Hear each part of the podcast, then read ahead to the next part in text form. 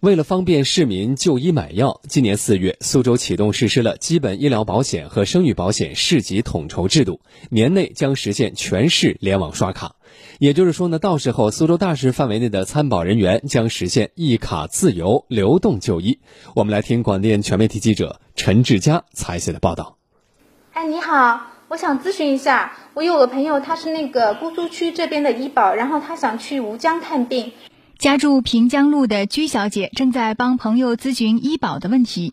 她的朋友是市区的医保，但是去年在吴江买了房。最近朋友因为身体不适，想就近在吴江的医院看病，但一直以来苏州市区的医保一卡通到了区县一直不太通畅。苏州市医保局副局长周文荣介绍，目前苏州共有七个医保统筹区，分别为市本级、张家港、常熟、太仓、昆山、吴江工业园区。但通过推进市级统筹，将会把分散的七个统筹区合并为一个市级统筹区。那大家今后在苏州大市范围看病购药。享受的政策要统一，享受的待遇要统一。那么我们会用三年的时间，到二零二二年，我们实现六个统一，那就是政策、待遇、经办管理、基金管理、信息系统、定点管理。周文荣副局长介绍，为推进这项工程，市医保局对现有大市异地就医结算平台进行了改造。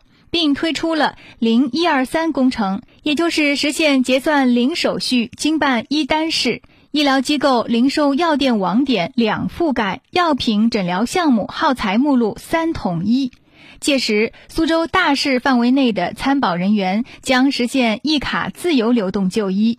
在今年年内的我们目标呢，主要是让参保人员可以持卡在全市的定点的。